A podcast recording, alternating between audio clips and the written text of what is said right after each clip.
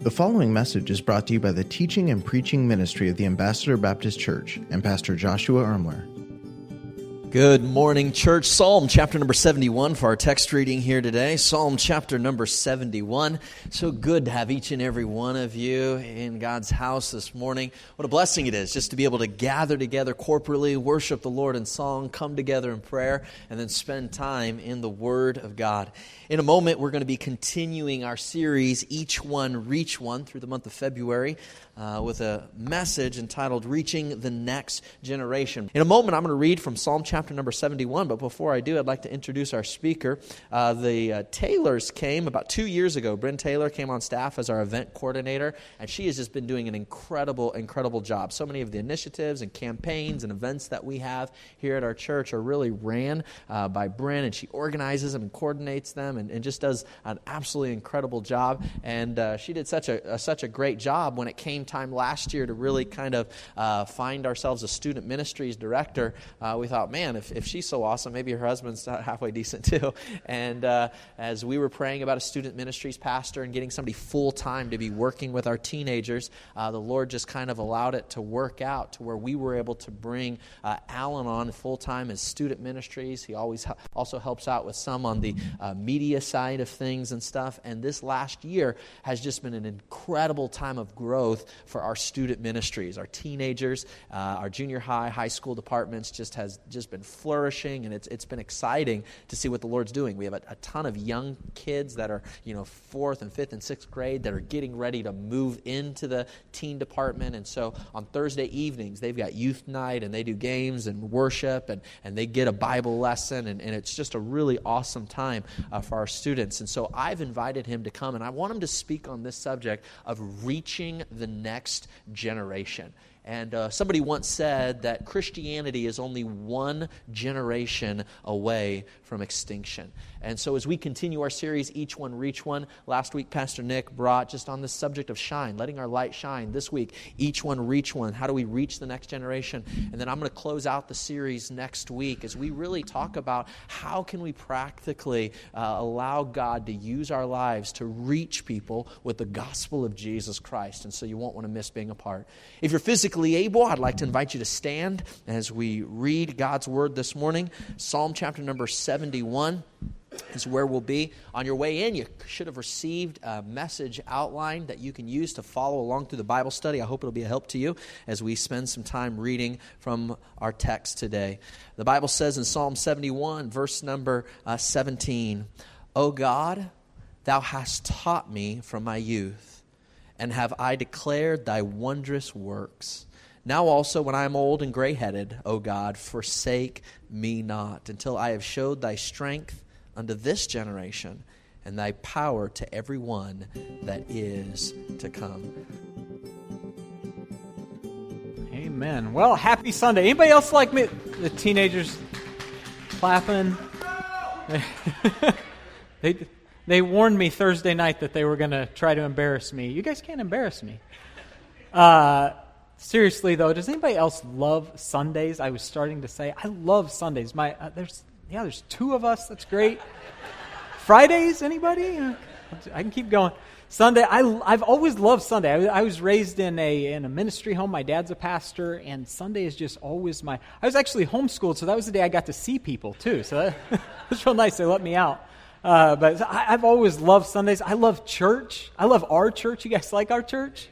Yeah, I, I love it. I love it. Uh, so I, man, I just I love Sundays. I'm I'm happy to be able to just talk about the next generation this morning. That's another thing that I'm passionate about. Uh, if you, if you go all the way back to my high school yearbook, actually, this is funny. I should have brought the picture. Actually, I'm glad I didn't. But uh, I, on my picture, you know, in the yearbook, they'll always ask, "What do you want to do with your life?" and "What are your life goals?" It actually says on mine, I wanted to be a youth pastor. That's that was my desire, even even as a young person. I wanted to work with the next generation.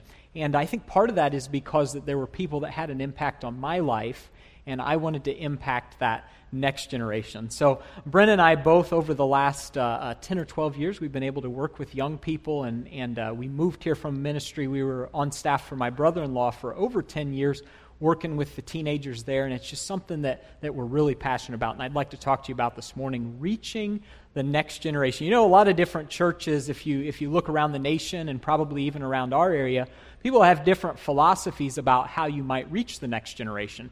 Some people will do it with big events. They'll, they'll consistently have big events that will bring young people in, and uh, that's kind of what they expect of the church. Some, some churches will uh, they'll have a Christian school, and they'll use that to reach the next generation. Some people will hire just a, a really cool youth pastor, somebody that the kids really like. That's, that's not our philosophy. To, but some churches will do that, somebody that um, just, just really seems to attract young people.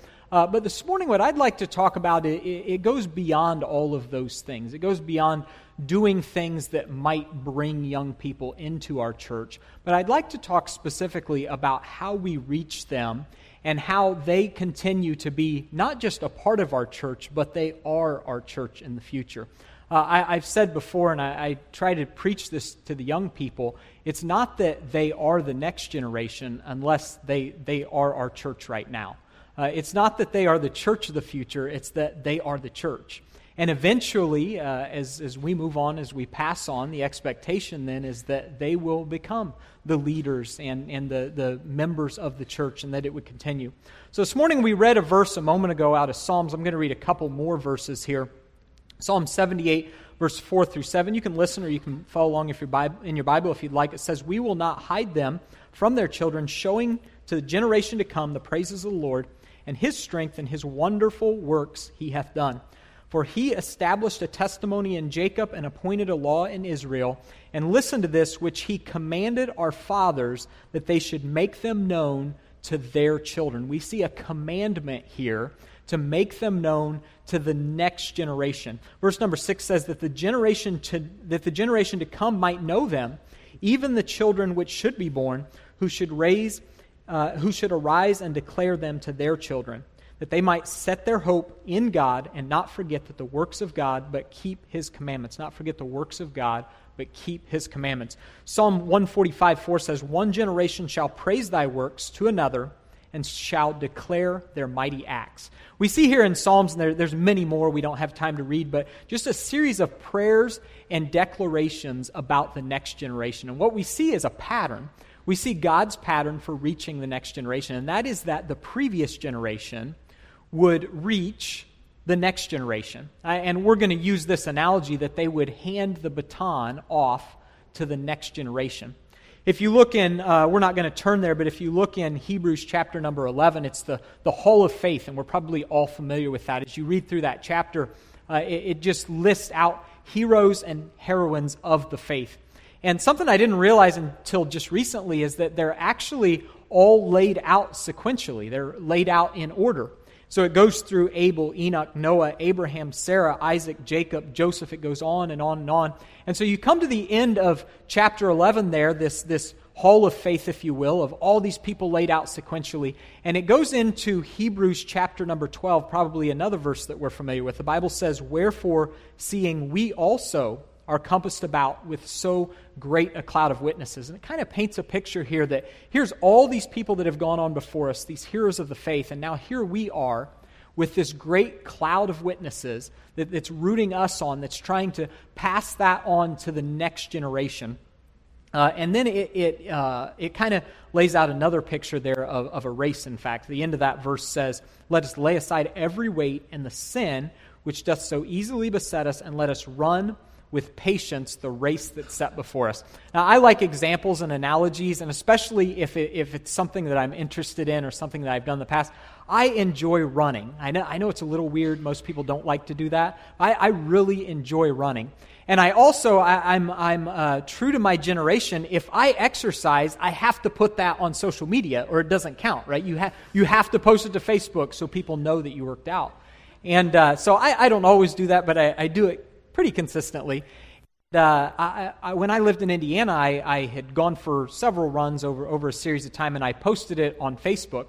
And there was a, a, friend of mine that lived in the area, and he was a youth pastor, and he sent me a text message one day. He said, Hey, I noticed that you've been doing a lot of running. He said, My brother in law and I, who is another youth pastor in the area, he said, We're actually going to go uh, for a run, and we wondered if you would be interested in going with us.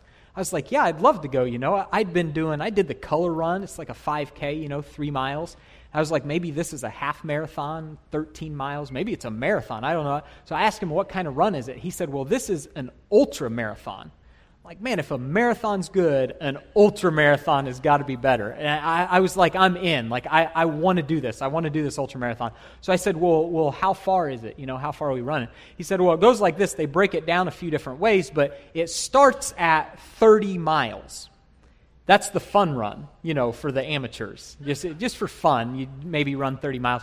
And then it goes to 50 and 100 and 150. He said, we're going to do the 50. We're going to, you know, try not to bite off more than we can chew. And uh, so I was like, okay, you know, I, will tell you what, I'm in, and uh, I'll, I'll, run with you guys. I started talking to some friends, and I told them, they, they, said, there's no way you can do this. There's no way you could do 50 miles. At that point, uh, I don't think I'd ever done half a marathon, to be honest with you, at that point. But I, I remember I tell my friends, I was like, if I can just convince myself that I can do it, I know I can do it. You know, have, have you ever thought that, like, that it, it, all it takes is just to be convinced in your own mind that you can do it? So we, we went, showed up race day. You know, I got carved up night before with some spaghetti and everything. I'm ready to run. And I uh, promise you that entire race, I was preaching to myself, I can do it. I can do it. I can do it. I, I remember I text Bryn at about the, the 45 mile marker, and uh, I, I, was just about out of convincing myself. And I, so I tried to convince her. I said, I, I really think I'm going to make it. You know, I've only got about five miles to go. But the whole time, I'm, I'm just preaching to myself, I can do it, I can do it, I can do it. And I did it. I, I made it to the finish line. But in, in this analogy that, that the Bible kind of lays out here, it doesn't end there. Uh, the Bible kind of paints a picture of, of passing something on to the next generation. We see that maybe in like a baton race. And so, to follow that analogy, we move then from this point where we're running, we're saying, I can do it, I can do it, I can do it. But then you come to another runner, and if you've ever watched one of those races, there's a point where they're actually running in unison. They're, they're running together. And at, at some point, one runner reaches back, the other runner's reaching forward, and they hand off a baton. And you go from saying, I can do it, I can do it, I can do it, and now you're saying, we can do it. We can do it. We can do it. The, the next generation, we can do it. But then there comes a point where one runner drops off into the distance, the other keeps moving forward. And, and I think the picture that the Bible paints here is that that runner that drops off, now he's saying, You can do it. You can do it. You can do it. And he's, he's rooting for that next generation. He's, he's handed off the baton, and he, he wants to see that next generation succeed. Uh, as we look at that this morning, what I, what I want to do is actually look at some instances in Scripture, and we'll move quickly. I've just got three here. I want to look at some instances where the baton was dropped.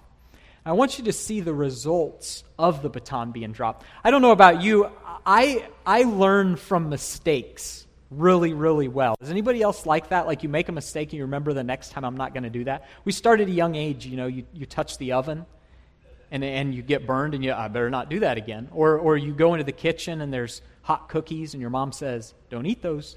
You stick them in your mouth and you burn your mouth, you know, and you, you start to learn from that mistake. As, as we get older and we get married, we have that relationship with our wife. Has anybody ever made a mistake there? With, made a, your wife says she's getting ready for Valentine's Day and she's got her dress on and she says, Honey, does this make me look fat? She asks a question like that and how you has anybody ever made that mistake? I'm not going to say that i have but there, sometimes you, you make mistakes even in, in relationships but you learn from that. If you've ever made a mistake i assure you you've learned from some of those mistakes. And with that in mind i want you to look at these mistakes considering that we want to do something different.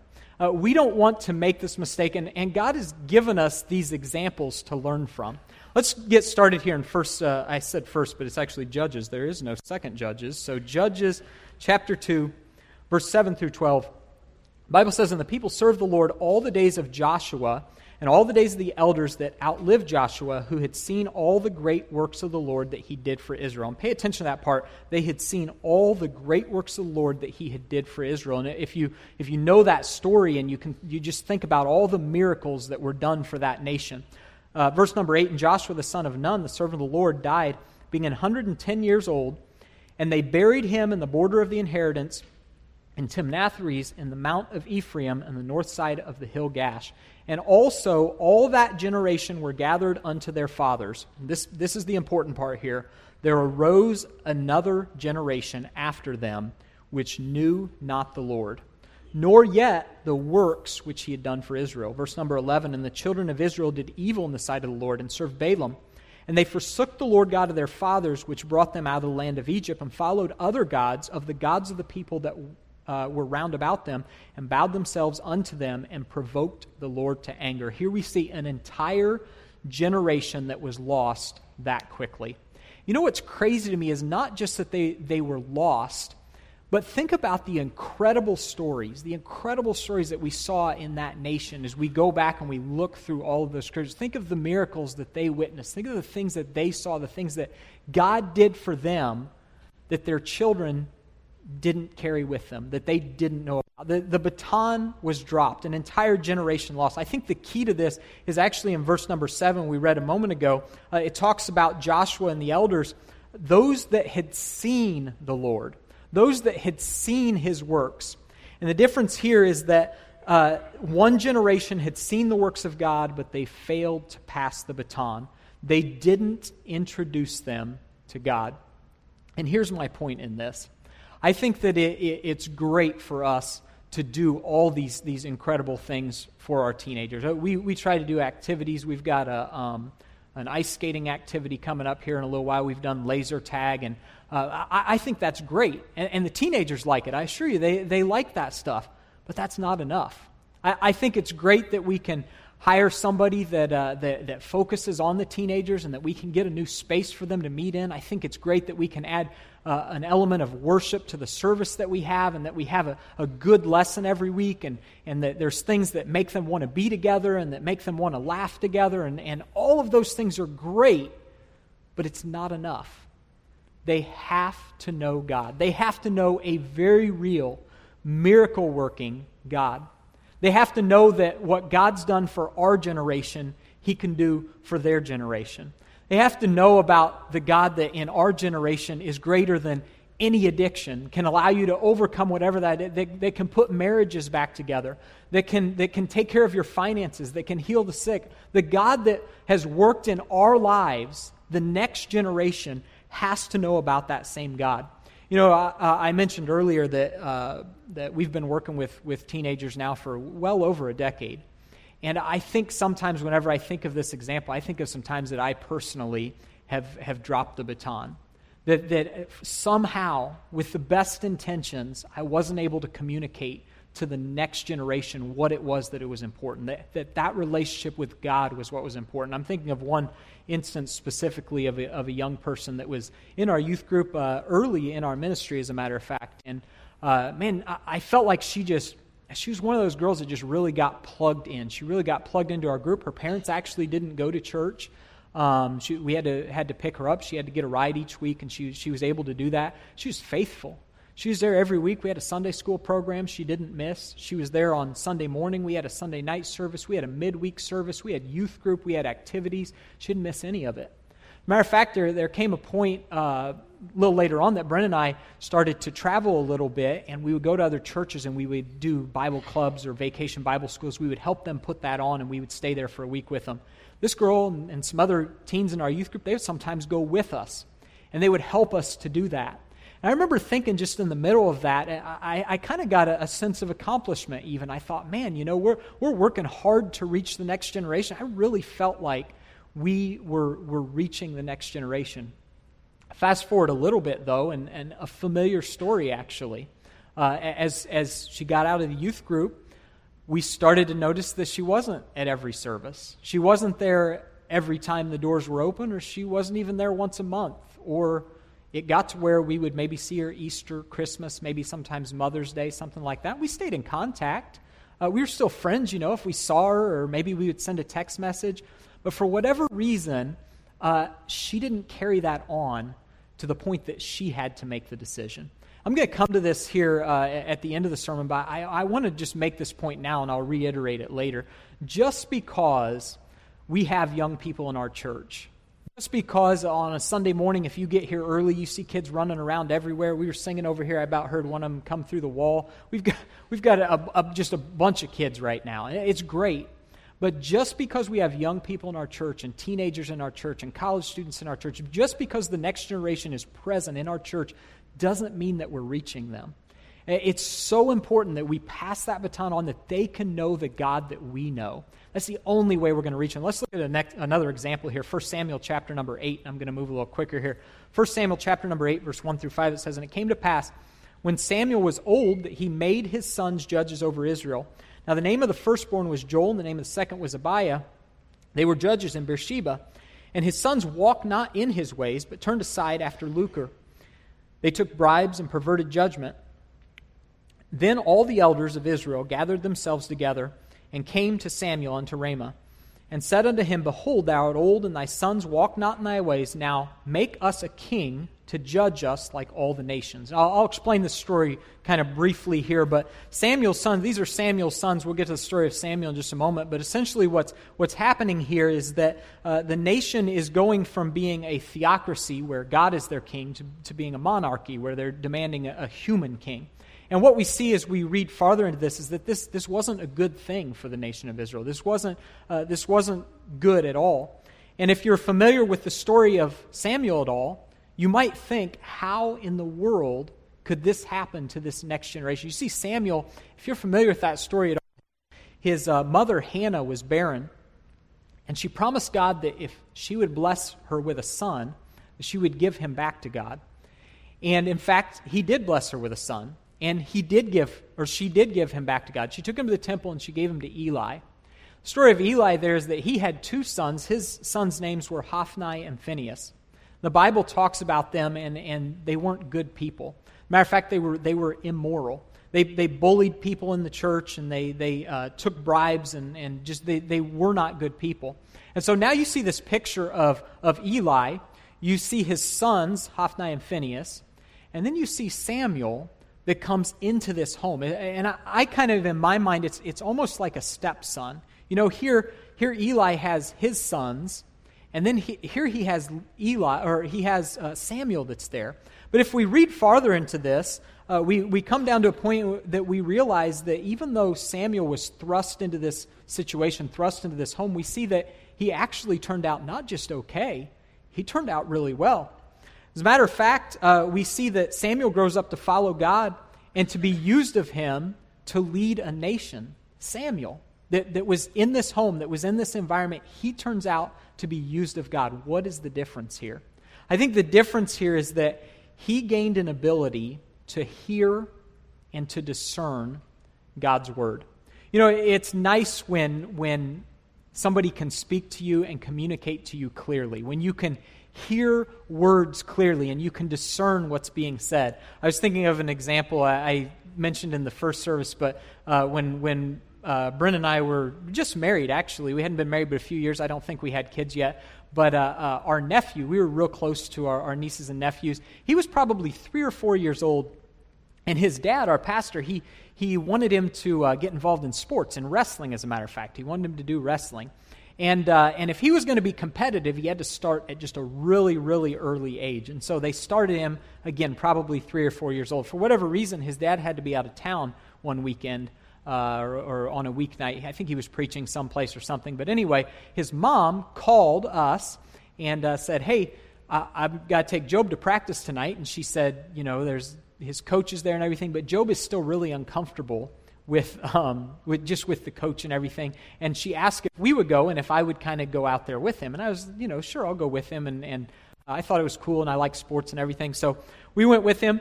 And uh, we got there and his coach was just this, he just seemed like a really great guy. Have you ever met a, a guy that works with, with young people and you think, man, he just, I wish I could talk to kids like that. And he was kind of down on their level, you know, he'd get down real low and he'd talk to him. He was talking real nice. And he said, now this is what we're going to do he said, when, when I say jump, you guys will jump up in the air. You'll put your hands up in the air and you'll jump.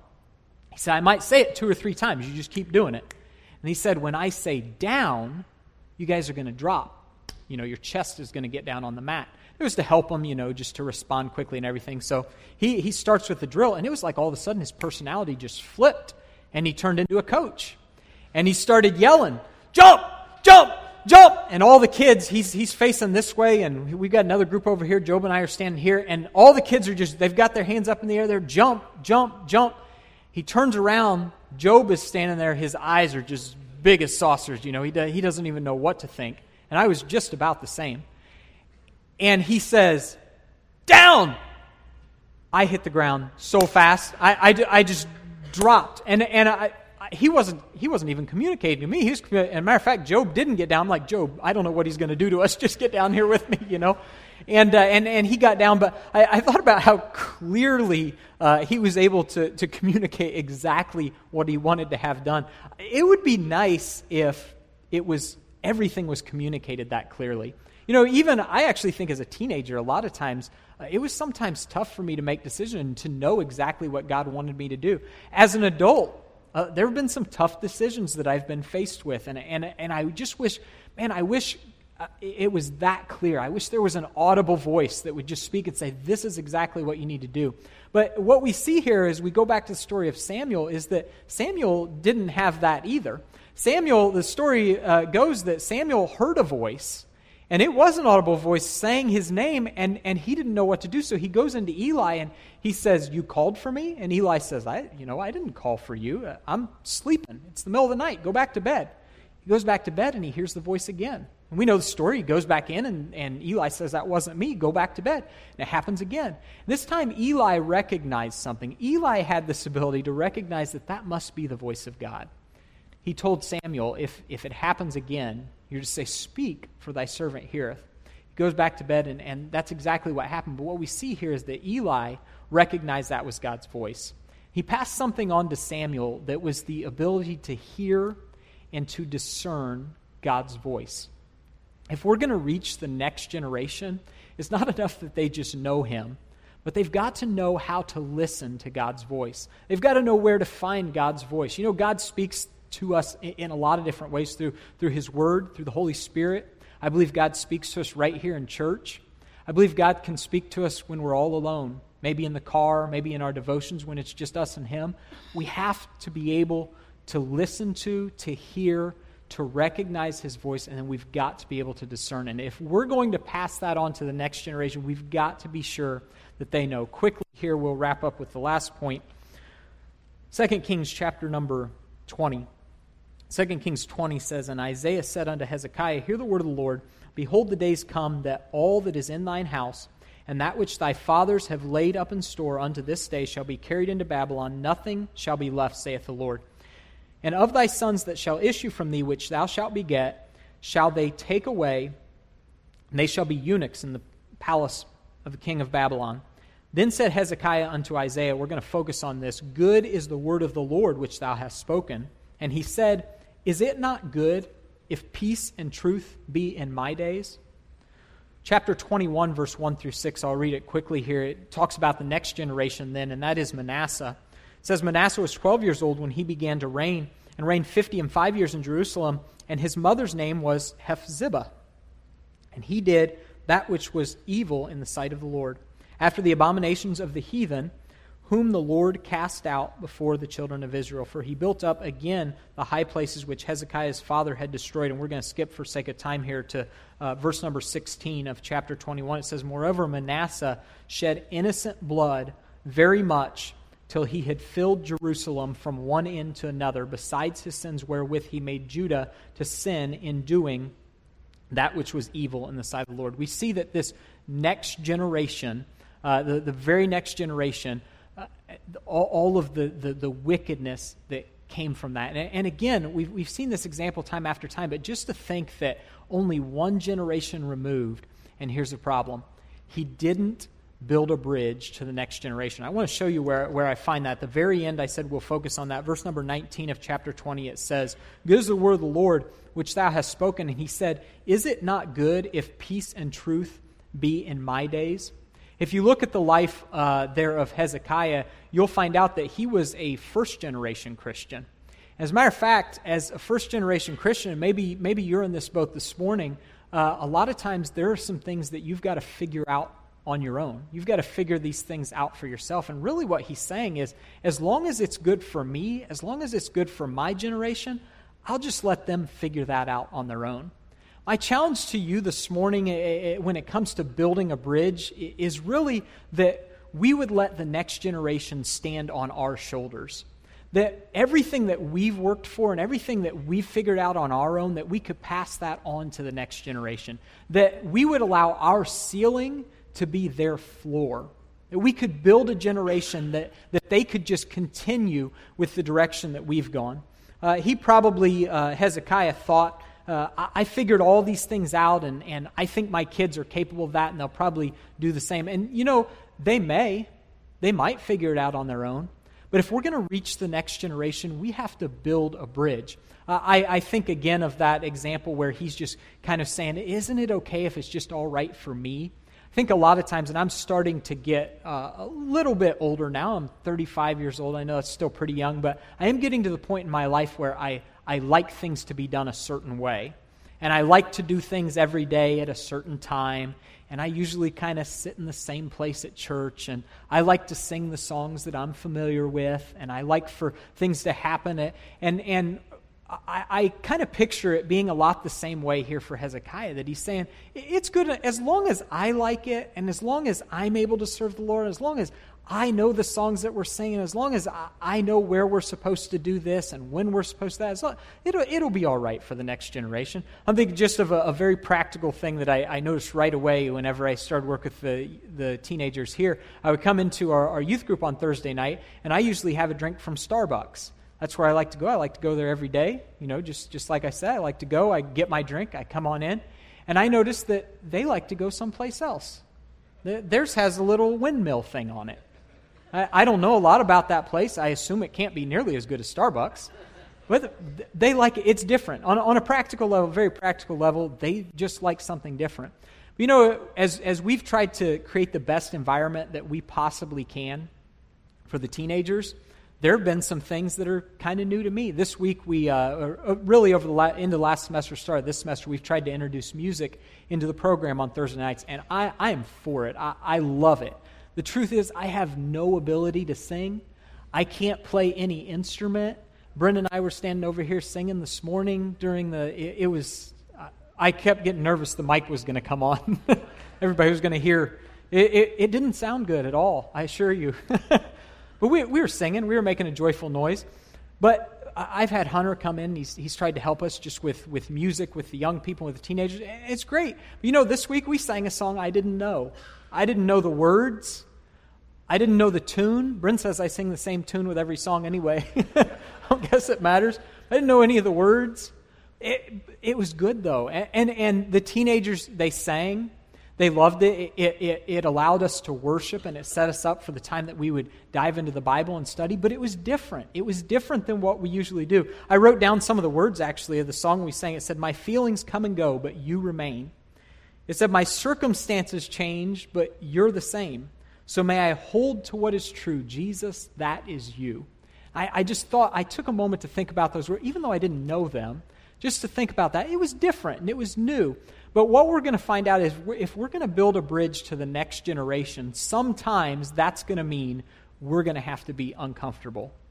Sometimes we're going to have to do things a little bit differently. If we're going to reach their generation and if we're going to understand and reach their culture, it's going to be different than what we're used to. And I, am beginning to face this even, even in my own life, as young as I am. I start to see that the next generation is different. But of those three things, I, I want to be sure that we're, we're taking time to keep from dropping the baton, that we can pass it on. In closing, I believe that our church has a bright future. I love the fact that we have young people all over the place. I, love we have volunteers that are young people. We have volunteers that are a lot of times on the computer or back on the lights and different things. If you come in in the morning, the parking lot team, see young people volunteering in the parking lot team, that's great. I love it. But we have to make sure that they know the God of the Bible, that they know that He's a miracle working God and He can work in their lives. Thank you for listening to this message brought to you by the teaching and preaching ministry of the Ambassador Baptist Church. If this message was a blessing to you, please consider leaving us a review or sharing the message on social media. Thanks once again for tuning in.